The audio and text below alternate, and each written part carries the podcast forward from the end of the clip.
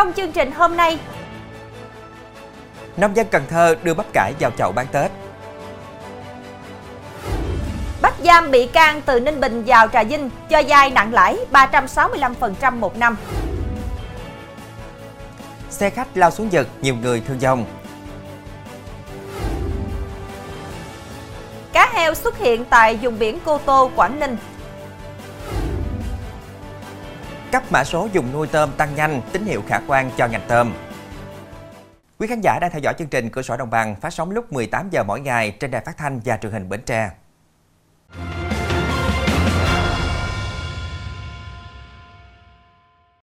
Thưa quý vị, những ngày cận Tết, cây bắp cải được bà con nông dân tại phường Thuận Hưng, quận Thốt Nốt, thành phố Cần Thơ đưa vào trồng trong chậu như một loại cây kiển chưng Tết. Những chậu kiển bắp cải vừa độc lạ vừa chế biến được thành món ăn đang là sở thích mới của nhiều gia đình trong vài năm gần đây. Bắp cải mang hình dáng tượng trưng cho sự tròn đầy, may mắn nên được đa số khách hàng chọn mua làm cây cảnh trưng Tết. Đặc biệt, chúng có thể vừa làm cây kiển không đụng hàng, vừa chống lãng phí vì có thể chế biến thành món ăn. Do đó, nhiều nhà vườn đã bán được loại nông sản này với giá khá tốt. Tùy vào hình dáng kích cỡ, giá bắp cải dao động từ 40.000 đến 50.000 đồng một chậu. Mỗi cặp có giá 100.000 đồng. So với giá bắp cải bán dùng làm thức ăn, lợi nhuận của bắp cải kiển trưng Tết cao hơn gần cả chục lần. Thưa quý vị, nam bệnh nhân 23 tuổi này bị thương thủng tim rơi vào tình trạng thập tử nhất sinh, may mắn được Bệnh viện Đa khoa Trung ương Cần Thơ cứu sống kỳ diệu. Theo người nhà, trước đó bệnh nhân có mâu thuẫn với người khác nên bị đâm dẫn đến những vết thương nguy kịch. Bệnh nhân ở Vĩnh Long được chuyển đến Bệnh viện Đa khoa Trung ương Cần Thơ ngày 14 tháng 1 với một vết thương ở ngược trái, kích thước khoảng 5cm, vết thương hông trái khoảng 3cm, thấu bụng. Ở hông phải có hai vết thương khoảng 3cm. Sau phẫu thuật, dấu hiệu sinh tồn của bệnh nhân ổn định, được chuyển đơn vị hồi sức ngoại, khoa gây mê hồi sức, theo dõi và chăm sóc. Đến nay, bệnh nhân tỉnh, vết mổ khô, phổi thông khí tốt, đang tiếp tục điều trị. Thưa quý vị, cất dấu ma túy trong gấu bông và hộp đựng kem dưỡng da, Trần Văn Trí, 30 tuổi, quê Sóc Trăng, vừa bị Công an thành phố Rạch Giá, tỉnh Kiên Giang bắt giữ để điều tra về hành vi vận chuyển trái phép chất ma túy.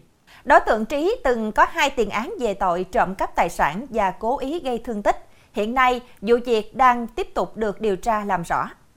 Thông tin ban đầu tối 21 tháng 1, Trí điều khiển ô tô đến một căn nhà trên đường Nguyễn Trung Trực, phường An Bình, thành phố Rạch Giá. Thấy có biểu hiện nghi vấn, đội cảnh sát điều tra tội phạm về ma túy công an thành phố Rạch Giá kiểm tra phương tiện. Tại thời điểm kiểm tra, công an phát hiện thu giữ ba gói ni lông, bên trong có chứa các hạt tinh thể rắn màu trắng được cất giấu trong gấu bông và hộp đựng kem dưỡng da. Ngoài ra, lực lượng công an còn phát hiện thu giữ ba gói ma túy tổng hợp dạng khai và gần 300 viên thuốc lắc hình con cá. Làm việc với công an, Trí khai nhận vận chuyển số ma túy nói trên cho một người phụ nữ tên Mon sinh sống tại thành phố Hồ Chí Minh với giá 5 triệu đồng. Cơ quan Cảnh sát điều tra Công an huyện Châu Thành, tỉnh Trà Vinh đang tạm giữ hình sự Thạch Tú, 19 tuổi, ngụ huyện Châu Thành và Lê Minh Phi, 25 tuổi, ngụ thành phố Trà Vinh để điều tra làm rõ về hành vi trộm cắp tài sản.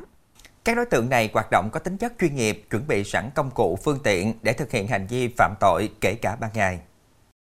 Theo kết quả điều tra từ tháng 8 đến tháng 12 năm 2023, trên địa bàn các xã Lương Hòa, Lương Hòa A và Nguyệt Quá, huyện Châu Thành liên tiếp xảy ra nhiều vụ mất trộm dây điện dùng để thắp sáng đèn đường gây thiệt hại lớn về tài sản. Bằng các biện pháp nghiệp vụ, công an huyện Châu Thành xác định Tú và Phi có nhiều dấu hiệu nghi vấn nên mời về cơ quan công an làm việc. Tại cơ quan công an, Tú và Phi khai nhận trước đó đã thực hiện hành vi trộm cắp dây điện bằng cách sử dụng xe máy đi đến những nơi vắng vẻ ít người qua lại, dùng kềm chuyên dụng mang theo sẵn để cắt trộm dây điện bán lấy tiền tiêu xài cá nhân. Cơ quan Cảnh sát điều tra Công an huyện Trà Cú, tỉnh Trà Vinh vừa tống đạt quyết định khởi tố vụ án, khởi tố bị can bắt tạm giam Cao Văn Thắng, 30 tuổi, quê Ninh Bình, tạm trú huyện Tiểu Cần, Trà Vinh để điều tra về hành vi cho vay nặng lãi trong giao dịch dân sự. Theo kết quả điều tra ban đầu, từ tháng 6 năm 2023 đến tháng 1 năm 2024, Thắng cho 10 người dân ở các huyện Trà Cú, huyện Duyên Hải và huyện Tiểu Cần vay tiền nhiều lần, từ 2 đến 10 triệu đồng, với lãi suất từ 283% đến 365% một năm. Cơ quan công an xác định trong quá trình cho vay, Thắng thu lợi bất chính trên 150 triệu đồng là dùng trồng vú sữa lớn nhất tỉnh, hiện nông dân huyện Kế Sách tỉnh Sóc Trăng đang tất bật thu hoạch vụ vú sữa. Đặc biệt vú sữa bơ hồng được nông dân chọn trồng từ nhiều năm qua, mang lại giá trị kinh tế cao. Hiện đang bước vào đầu vụ thu hoạch vú sữa bơ hồng, không khí tất bật và vui vẻ. Bởi năm nay, ngoài trúng giá thì còn trúng mùa. năng suất tăng khoảng 30% so với năm rồi, sản lượng năm nay ước đạt 200 tấn. Hai năm qua, khi được cung cấp mã số dùng trồng, nông dân nơi đây rất phấn khởi vì sản phẩm vào vụ thu hoạch được thu mua để xuất khẩu sang Mỹ với giá cao từ 50.000 tới 55.000 đồng một ký. Với đặc tính vỏ mỏng, rất dễ bị trầy xước khi vận chuyển. Thế nhưng, nhờ bà con áp dụng tốt các giải pháp kỹ thuật mà giờ đây loại trái này đã được xuất khẩu, sản phẩm đến tay người tiêu dùng vẫn giữ được màu sắc bắt mắt và chất lượng tốt. Trong phần sau sẽ có Xe khách lao xuống giật, nhiều người thương vong. Quảng Trị bắt giữ vụ vận chuyển một cá thể hổ nặng 200 kg.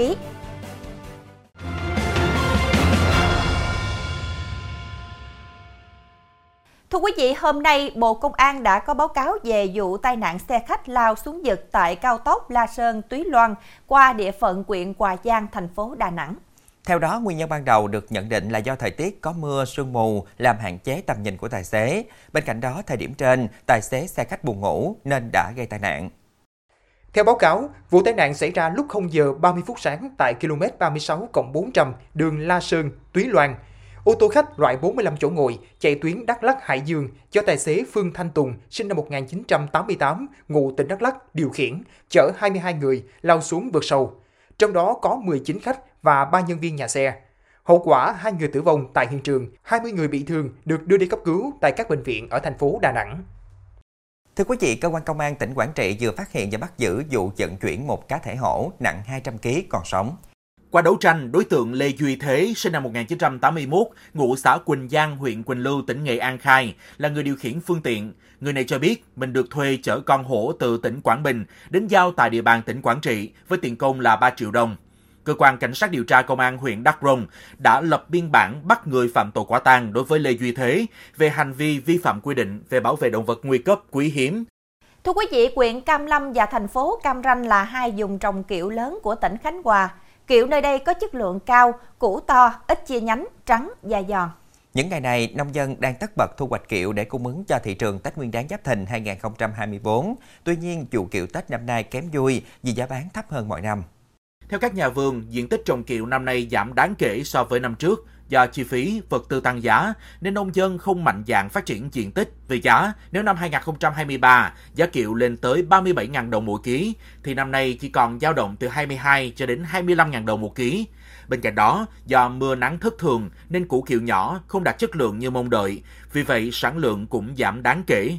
Tuy lợi không nhiều, nhưng nhiều nhà vườn vẫn giữ lấy nghề vì thương hiệu của củ kiệu Cam Lâm. Tại thủ phủ trồng kiệu lớn nhất tỉnh Quảng Ngãi, thuộc thôn Long Yên, xã Bình Long, huyện Bình Sơn, người dân cũng đang tranh thủ thu được kiệu Tết.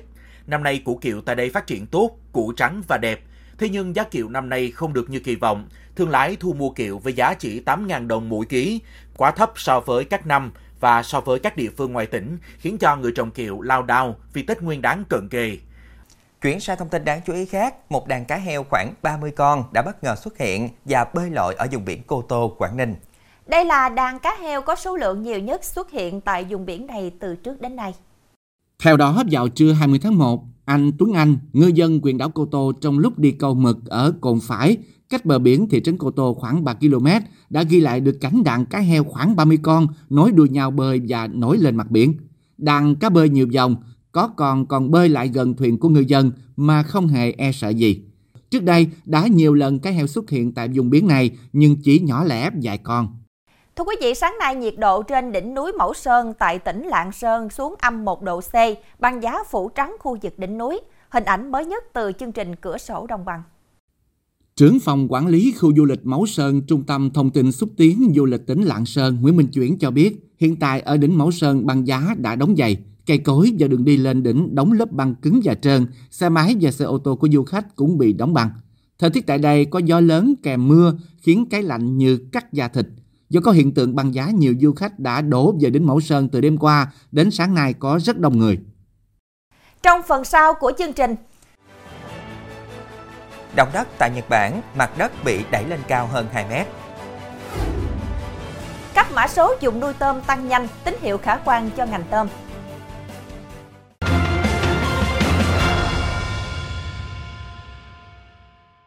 Tin thế giới, trận động đất có độ lớn 7,6 độ Richter xảy ra tại khu vực miền Trung Nhật Bản hồi đầu tháng 1 đã làm mặt đất bị đẩy lên cao hơn 2 mét tại một số khu vực dọc bờ biển phía bắc bán đảo Noto. Thảm họa này đã cướp đi sinh mạng của 232 người và khiến hơn 1.000 người bị thương, trong khi 22 người vẫn còn mất tích. Một nhóm nhà nghiên cứu đã tiến hành kiểm tra khu vực dài khoảng 4 km ở thành phố Wajima, nơi hứng chịu ảnh hưởng nặng nề nhất do trận động đất. Họ đã phát hiện những dấu hiệu cho thấy mặt đất bị xê dịch. Một số địa điểm mặt đất bị đẩy lên thêm ít nhất 1 mét và thậm chí lên tới khoảng 2,2 mét tại khu vực dọc theo bờ biển của quận Wajimazaki Machi. Kết quả nghiên cứu còn cho thấy địa hình nhiều đá vốn có thể đã bị nhấn chìm trước đó, hiện đã trồi lên trên mặt nước sau trận động đất nói trên. Cuối tuần qua, thủ đô Amsterdam của Hà Lan tràn ngập màu sắc rực rỡ khi hàng trăm ngàn bông hoa tulip được trưng bày, sẵn sàng cho người dân cũng như du khách tới chiêm ngưỡng và thưởng thức vẻ đẹp tuyệt vời. Sự kiện được tổ chức để đánh dấu kỷ niệm Ngày Hoa Tulip được công nhận là quốc hoa của Hà Lan, đất nước vốn được biết đến với biệt danh xứ sở hoa tulip. Theo đó, khoảng 200.000 bông hoa đã được trưng bày tại những khu vườn nhân tạo bên ngoài trung tâm nghệ thuật Museum Land, thủ đô Amsterdam. Người dân và du khách có thể đến để chọn cho mình những bông hoa yêu thích và tự tạo ra bó hoa của riêng mình, hoàn toàn miễn phí.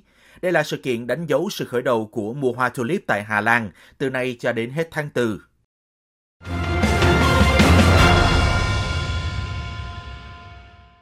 Thưa quý vị, theo quy định của luật thủy sản năm 2017, tôm sú, tôm thẻ chân trắng cùng với một số đối tượng thủy sản nuôi khác, các cơ sở nuôi phải đăng ký và được cấp mã số cơ sở nuôi. Đây là quy định bắt buộc nhằm đáp ứng yêu cầu về truy xuất nguồn gốc của thị trường nhập khẩu. Việc cấp mã số nuôi cũng góp phần nâng cao giá trị tôm nuôi khi có nguồn gốc xuất xứ rõ ràng. Nhận thấy được tính chất quan trọng cũng như lợi ích lâu dài của vấn đề cấp mã số dùng nuôi, nhiều địa phương đã khẩn trương thực hiện đăng ký mã số, mang đến tín hiệu tích cực cho ngành tôm. Ghi nhận mới nhất của chương trình tại thủ phủ tôm Bạc Liêu. Thời gian qua, huyện Đông Hải, nhất là Phòng Nông nghiệp và Phát triển Nông thôn huyện, đã ra sức vận động và tuyên truyền phổ biến quy định cấp mã số đến các địa phương, các doanh nghiệp, cơ sở sản xuất và hộ nuôi. Lồng ghép trong các chương trình chuyển giao khoa học kỹ thuật cho nông dân, trong các cuộc họp tại địa phương, ngành chức năng quyền đã giải thích để người nuôi tôm hiểu rõ giá trị và lợi ích lâu dài của việc cấp mã số, nhất là đáp ứng yêu cầu của các thị trường nhập khẩu, trong đó có các thị trường khó tính rất quan tâm đến công tác truy xuất nguồn gốc. Nếu không đáp ứng đủ các điều kiện này, có khả năng một số thị trường sẽ không nhập khẩu tôm tỉnh Bạc Liêu. Nhận thấy được tính chất quan trọng cũng như lợi ích lâu dài của vấn đề cấp mã số dùng nuôi, các doanh nghiệp, hợp tác xã và người dân trên địa bàn quyện đã quan tâm hơn và nhanh chóng thực hiện thủ tục để xin cấp mã số dùng nuôi. Diện tích cấp mã số của quyện vì vậy cũng tăng nhanh. Có nghĩa là cái vàng đất mình đây là cái dùng nuôi của mình là vàng đất này ao chạy dài lên đó thì bây giờ ao số số 1, số 2, số 3 mỗi ao bằng bao nhiêu ngàn mét vuông mình đăng ký cái mã số này thì cái thương lái lại mua là mình tôm mình sạch tôm mình là không có là quá chắc thì họ lại là mua giá hơi cao hơn cái mấy người không có đăng ký cái mã số dùng nuôi. Cấp mã số dùng nuôi được xem là một trong những giải pháp nâng cao chuỗi giá trị ngành hàng tôm của Bạc Liêu nói riêng, tôm Việt Nam nói chung trên thị trường thế giới. Bởi thông qua việc truy xuất nguồn gốc, mã số dùng nuôi còn là cơ sở để người nuôi tôm xây dựng thương hiệu cho tôm nuôi, trong đó là xây dựng các dùng nuôi tôm đạt chuẩn quốc tế, được bao tiêu đầu ra và giá cả cao hơn thị trường, giúp người nuôi tôm thu nhập ổn định, bền vững hơn. Khi mà đạt chuẩn, đạt giấy là nó nhiều yếu tố mới đạt được giấy AC. Là của em là cho sạch sẽ nè, tuyệt đối không xài kháng sinh nè, rồi nguồn nước phải là an toàn là không thải bừa bãi ra sông nè nó nó nhiều thứ lắm là nó mới đạt được cái tiêu chuẩn. Giá lúc nào cũng giá tốt. Bởi vì người ta là gọp vô gọp một cái nhóm là vô cái à, hợp tác xã. Là ta bao tiêu hết tất cả một nhóm đó là giá thành nó tốt hơn. Việc cấp mã số dùng nuôi tăng nhanh trong cuối năm 2023 tại huyện Đông Hải nói riêng, tỉnh Bạc Liêu nói chung là tín hiệu khả quan cho ngành tôm khi từng bước thực hiện thành công các giải pháp nâng cao giá trị con tôm của tỉnh. Tuy nhiên, một trong những quy định để cấp mã số dùng nuôi là người nuôi phải có giấy tờ sở hữu diện tích nuôi. Thế nhưng, rất nhiều hộ nông dân trên địa bàn tỉnh đã thế chấp giấy tờ này cho các ngân hàng để vay vốn sản xuất. Và không ít hộ không có khả năng để trả nợ, đem giấy tờ về làm thủ tục cấp mã số. Đây cũng sẽ là trở ngại lớn của ngành tôm trong việc hoàn thành mục tiêu cấp mã số dùng nuôi, cũng như là một thiệt thòi đối với người nuôi tôm khi không thể cấp được mã số dùng nuôi.